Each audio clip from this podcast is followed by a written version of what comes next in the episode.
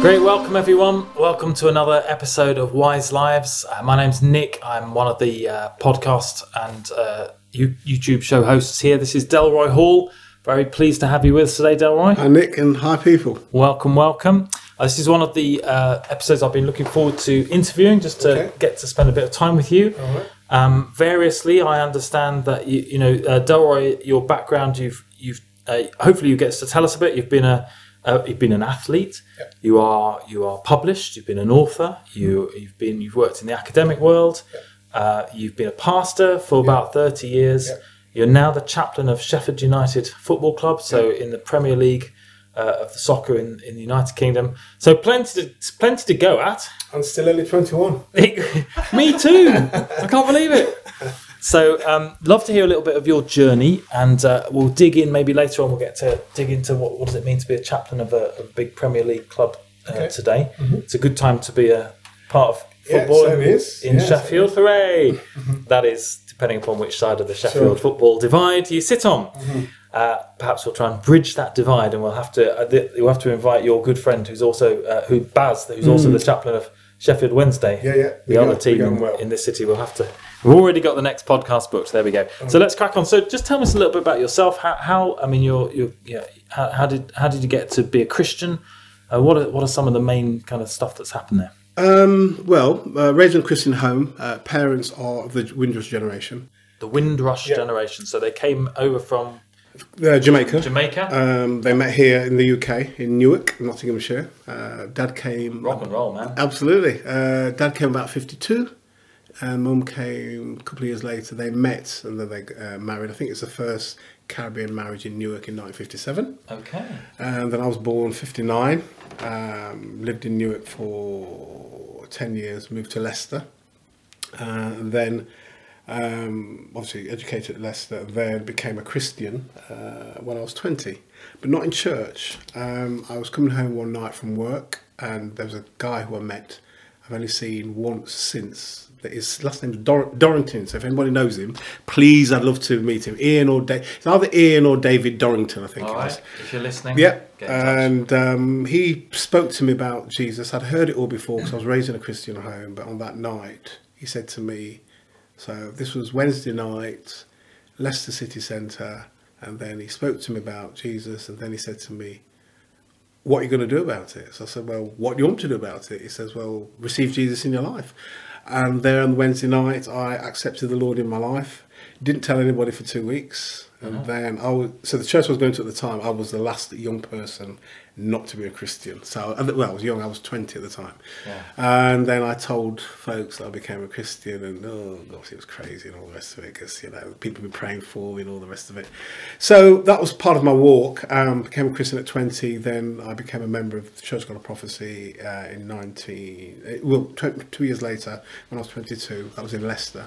Right. So you're a Midlands lad. Yeah, yeah, hmm yeah, Midlands lad. And uh, we were chatting on earlier a little bit, weren't we? And you were saying that um, education stuff was pretty tough for you uh, to begin with. Because Yeah. uh, Delroy's got a PhD now, but that's not how it kind of started out for you. No, not at all. Um, my mother, though, um, just just to backtrack for a second, my mother um, said that when I was a kid, I just asked used to ask loads of questions, and she had no idea where these questions came from.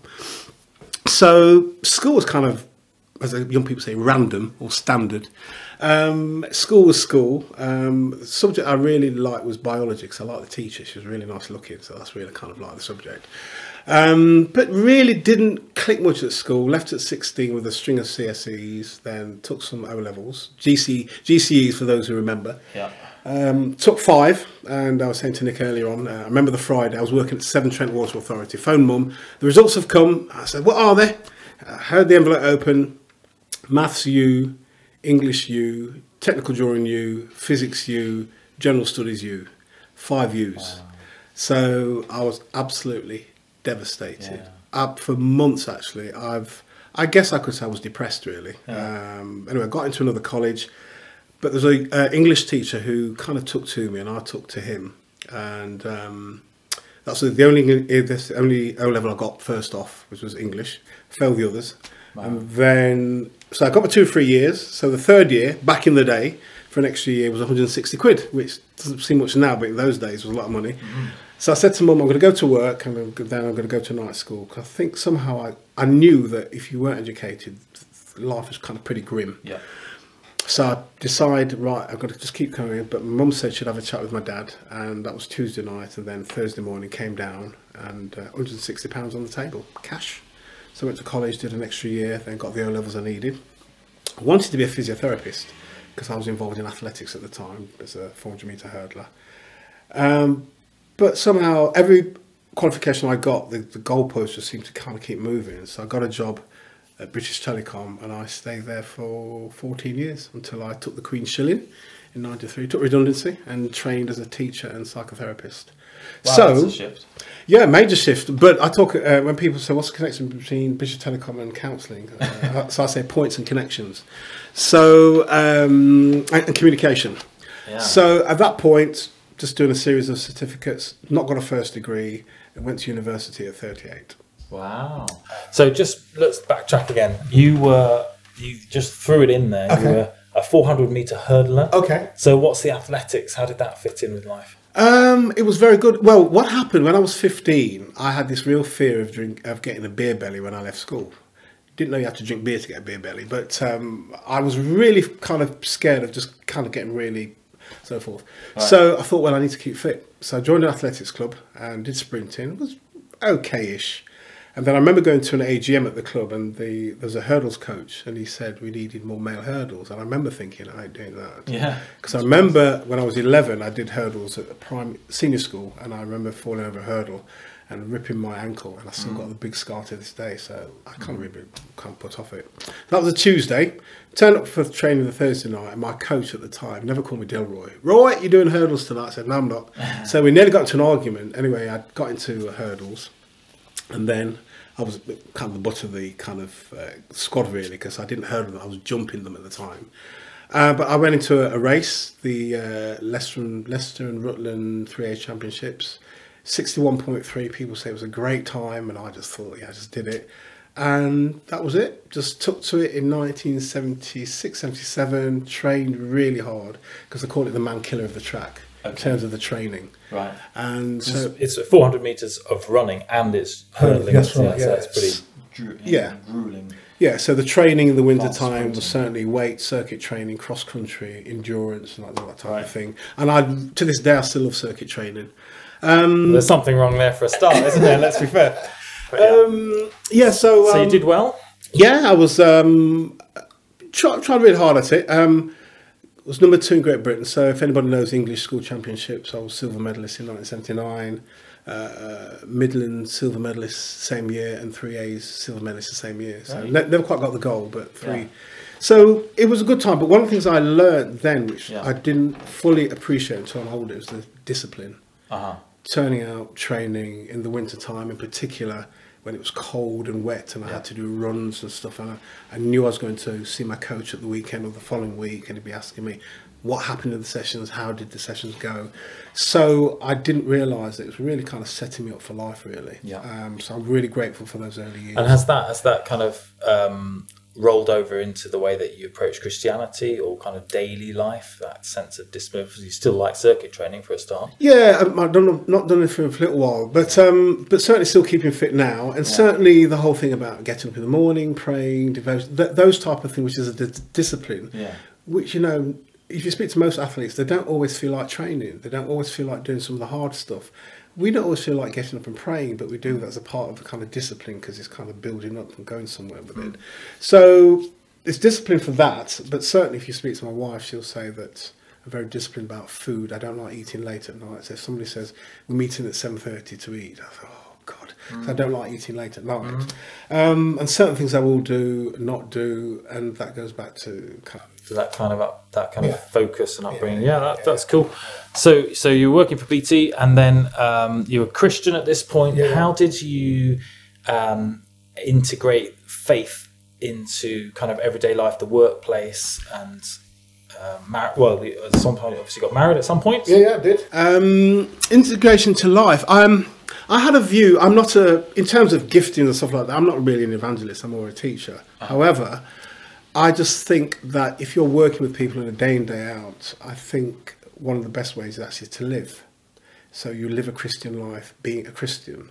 Um, you don't necessarily have to be speaking to people chapter and verse. Yeah. But what I discovered. Um, Circle, certainly working for British Telecom, that um, I remember one particular guy, I was told I wouldn't get on with him. He was an ardent atheist, but we got on like a house on fire. We got on really, really well. And I noticed over a period of time, on a Friday night, so the Friday afternoons, the lad went to the pub, I didn't.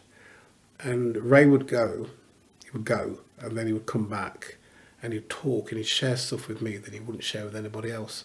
And I kind of realised after a while that if you're a Christian and you live in an environment, you don't, I think you, what you do, you preach with your life. Yeah. So you live in a way, and I certainly now I just think for young people it's a prime time. You live very countercultural. It doesn't mean to say you, for a woman, you wear long dresses and high neck, all that type of stuff, but just how you live and how you speak Right. draws people to you. And with Ray, um, we chatted and he shared some very personal things about his life, which I know he didn't share with the other lads. So I kind of figured out that if you're a Christian and you're genuine and sincere, Mm. that will draw people to you because you're a trusted pair of hands. Yeah. And that was my kind of way of, of um, kind of witnessing to people, really. Yeah. Yeah. That Very good. Yeah. And uh, I guess that it's still part of the way it works for you today. So at the moment, um, you're uh, you work in a university environment. Yeah, yeah. hmm Um, my manager, my new manager, um, for about a year now, he when we met, he said to me that um, he's never really given much thought to religion and Christianity, but he says the two chaplains and myself has, has made him rethink. Not because we've preached to him, but just how we live, how we respond, Yes. how we do things. And um, yeah, he just said to me that it's it's really started to make me think. Um, and that I think I actually think that um, if people's road to conversion is over a gradual period of time, usually when they make commitments of faith, they're not messing about because it's been a kind of process. Um, sometimes when somebody just comes to church and then it's an instant thing, question marks around that. But I think if there's been a kind of journey Yeah. and people have seen you live in a way and seen you maybe under stress, under difficulties, and how you respond, that is a brilliant uh, witness to to, Yes. to kind of draw people to And, Christ. and and not just you being perfect, is it? No, not you at know, all. It's you. How do you work through the hard times? How do you deal with stress? How do you deal with Mm-hmm. conflict, which happens pretty much every day, uh, some in some form in our life. yeah, So, um, and and the Bible, uh, Paul talks about us being Christ's ambassadors. Mm, in other words, that we represent, we represent Jesus Sure, to, sure. to the world around us. And I I think the other thing I'll say that if if things do happen between you and somebody who's not a Christian, there's nothing wrong with a Christian saying to somebody who's not, "I'm sorry." You know, sometimes we can say some things either out of term or a bit harsh. There's nothing. There's nothing wrong with saying sorry. Yeah. Well, I mean, I try, I try to say sorry really quickly, uh, even Mm. Yeah. if I don't necessarily feel the need to, because I mean, you, what have you got to lose if you say Mm, sure. sorry for stuff? It, it, it, it, yeah, that's cool. So, so you've um, over the years, you've obviously somewhere the academic stuff kicked in, and Mm-hmm. you've picked up a PhD along the way. I'm sure that was a little bit harder work than that. yeah, a lot of hard work. Uh, and how do you, how have you found the balance between your skills, Mm-hmm. stuff you're good at, and what God's asked you to do? So sometimes we can work to our strengths, can't we? And we're like, Mm-hmm. great, I am this because I'm great at this. But actually, sometimes you find you they don't always come into they don't always interact. God just says, listen, do this, mate. I want you to do this. So how do you feel about kind of have you been able to use the work to your strengths, as it were, in the Christian life and, and in normal employment and so? Uh, yeah, I think it, it depends on your environment and the context. I think um, because one one of the things, of course, you can be highly skilled, but if you're in the wrong environment, it can it can be a detriment to you because then you are highly skilled and you have kind of lots of thinking, and you can be quite frustrated because there's not the environment for that to kind of flourish. So that's happened, and that that's happened to me.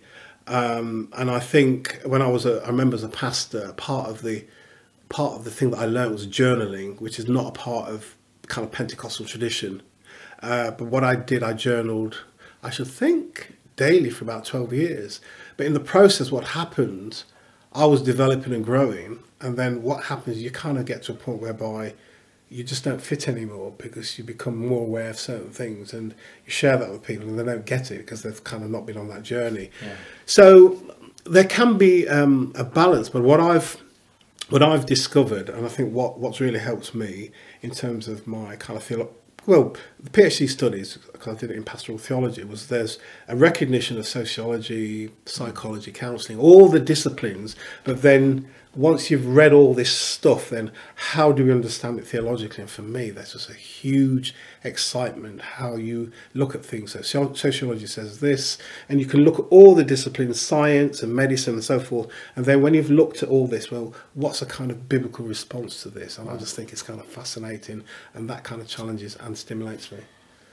Yes, I can see that. Mm. So, so okay, let's dig it. Let's go there a little bit. Mm-hmm. Um, so you work in a secular, obviously most universities are secular. Um, they are in the UK yeah, sure. environment. Um, uh, you uh, research people, and you're a Christian, and God is real. Mm-hmm. So how's how does um, how do you bring in theological reflection and, and the reality of God?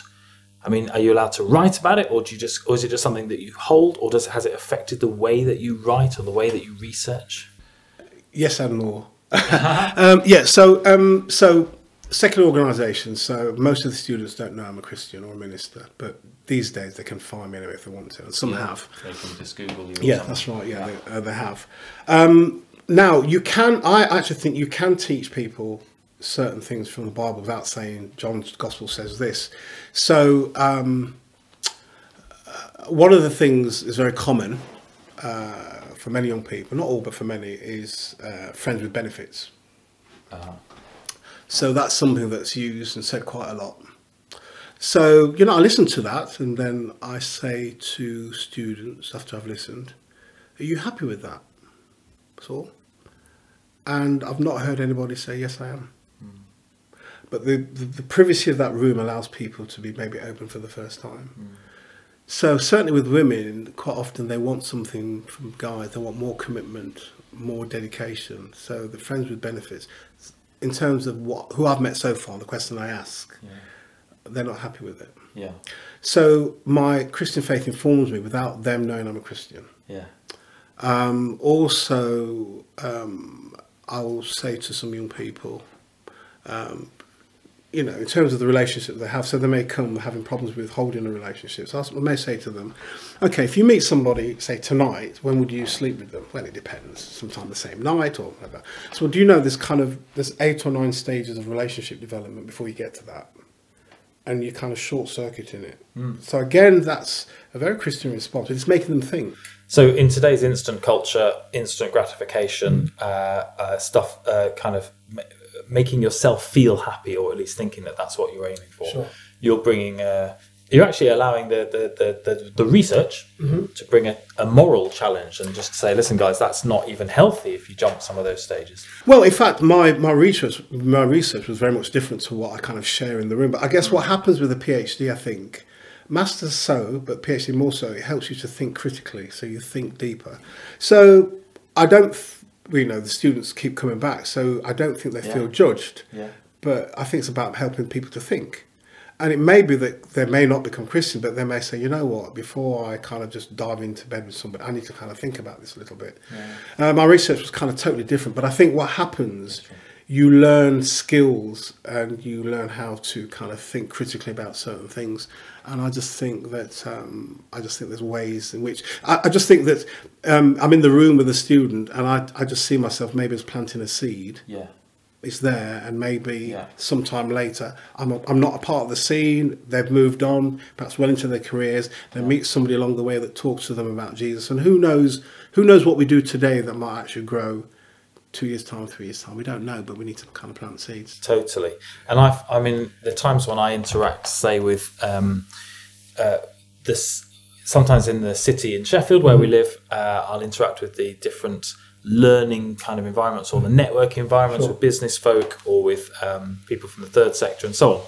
And uh, what I try and do is I just try and so I suppose it's not not being moralistic, but I'm trying to get a kind sure. of have you thought about them the the values behind what you're actually saying. Yeah. You know that, uh, and and calling people to a higher mm. to think higher, to mm. think deeper about the values behind things because you know our behavior is is usually uh, a reflection of mm. what's really sure. deep down and so on. Yeah, just try and bring that that Christian kind of values in without mm. being in your face and slapping people around with it. I, I think I've been doing. I've been a counsellor now for nearly thirty years. But up to this point, I've never been reported. Yeah. I think I can be quite challenging, uh, but students haven't not come back because I found yeah. it been challenging. I think I think there's they perhaps sense there's a, a, level of sincerity and genuineness. I'm actually on their side, yeah. um, but it's never kind of heavy-handed. That's it, isn't it? And mm. Jesus said, you know, by by the people will know that you're my disciple mm. because you love each other. Yeah, yeah, So it's that whole thing about being authentic and actually loving the person first. Yeah, yeah. And that earns you the right sometimes to speak in. Mm to whatever degree. Sure, sure. So um, I'm going to ask us in a, in the next podcast to pick up particularly about okay. your whole being a chaplain of a major football team because okay. I want to ask some questions that football fans might be interested in. Okay. But um, let's just go there for a couple of minutes before we uh, come to a landing. So you are now it's a voluntary role, isn't it? It is a voluntary uh, role. Sheffield yeah, yeah. United mm-hmm. Football Club. Yeah, yeah. You're the chaplain. Mm-hmm. What does that mean? Well, um, the job description is simply being there, and I wow. call it holy loitering. Uh-huh. I'm just there. Um, but they're really to to be a listening ear if there's a crisis. Um, and we all have crises, don't we? So what I've done with the footballers in particular, uh, the first year I kind of kept a distance. Uh, but one of the footballers said, said "We know when you turn. We know when you, you, you turn up. You know, we all see you when we're training." Yeah. Um, and then I spoke with the captain last beginning of last season because I wanted I've been there for a year and I wanted a little bit more involvement with them and he made comment that um, the, the, play, the players actually respected the fact that I kind of kept a distance, respected their privacy. Now, if I go, if they're training, they'll stop and say hello, shake my hand, we'll shake hands. I go into the gym. I won't stay long. I'll go around to all the players and say, "Oh, Revs, how are you doing? you're all right, mate?" Shake hands. You're, so you're known as Revs. Yes? I'm Re- you're known as Revs. Yeah, Revs, known as Revs. Um, so um, yeah. So you're there. You, you, you try and interact with the with the players, mm-hmm. um, and but there's a bit. That's a big staff team behind a, a major football club. Yeah, there is. Um, so the players, the manager, the background staff with the players, the, the office staff, and as time is going on, I'm beginning to know quite not all the fans, of course, but beginning to know fans and know that I'm the chaplain. And, oh, right, um, really? So yeah, so it's um, I think there's a couple there. They've been together, they've been living together for about 30 years, and they're they say they're going to get married one day at half time, and I'll do it. So I'll give them Come my card. So uh, so we'll see what happens. Um, but yeah, so it's it's about being there at, at a point of crisis. I think one of the things with footballers, and certainly now in the Premier League, who do you trust? Mm. That's the thing, and it's it's competitive um, and people see it as an outside as being very glamorous, lots of money, but I think the opposite is possibly true, mm. if I'm going to be honest. Um, yeah. So it's again, what I mean, the stuff that we're talking about, you're talking about integrity and just really being there for people, yeah. walking alongside them, loving them. Mm-hmm. Uh, and uh, and as a result, sowing peace, which yeah, yeah. is one of the main things. Jesus is the Prince of Peace, isn't it? You're sowing peace and hope and sure grace into people's mm. lives. Yeah, wow. Yeah, so that's that's me. How about that? So thank you. Okay, uh, welcome. Thank you, yeah, thanks, man. Uh, that was cool. Okay. Uh, I want to ask you loads more questions okay. about what it's like to uh, see the behind the scenes of a big football team. Okay. But uh, uh, let's. would you pray for us? You just pray for that that sense of integrity and the walk in the everyday. Mm. That'd be great. Thanks, mm. man. Mm. Father and friend, we thank you for your love and your care to us. We thank you for your grace. We thank you for who you are. Thank you for calling us into your family, but not us alone, but you want more people to be in your family. Help us, Lord, to live in one sense an ordinary life, but it's an extraordinary life yes. because of your spirit living in us. So, for those who are listening, hearing, whatever the work they may be doing, teachers, nurses, managers having to deal with the pressures, pressures and stresses of life, uh, may they show Christ in their conflicts and in their stresses and in their lives as husbands, fathers, mothers, wives, and workers. Father, we thank you that you are a good God and you're still with us.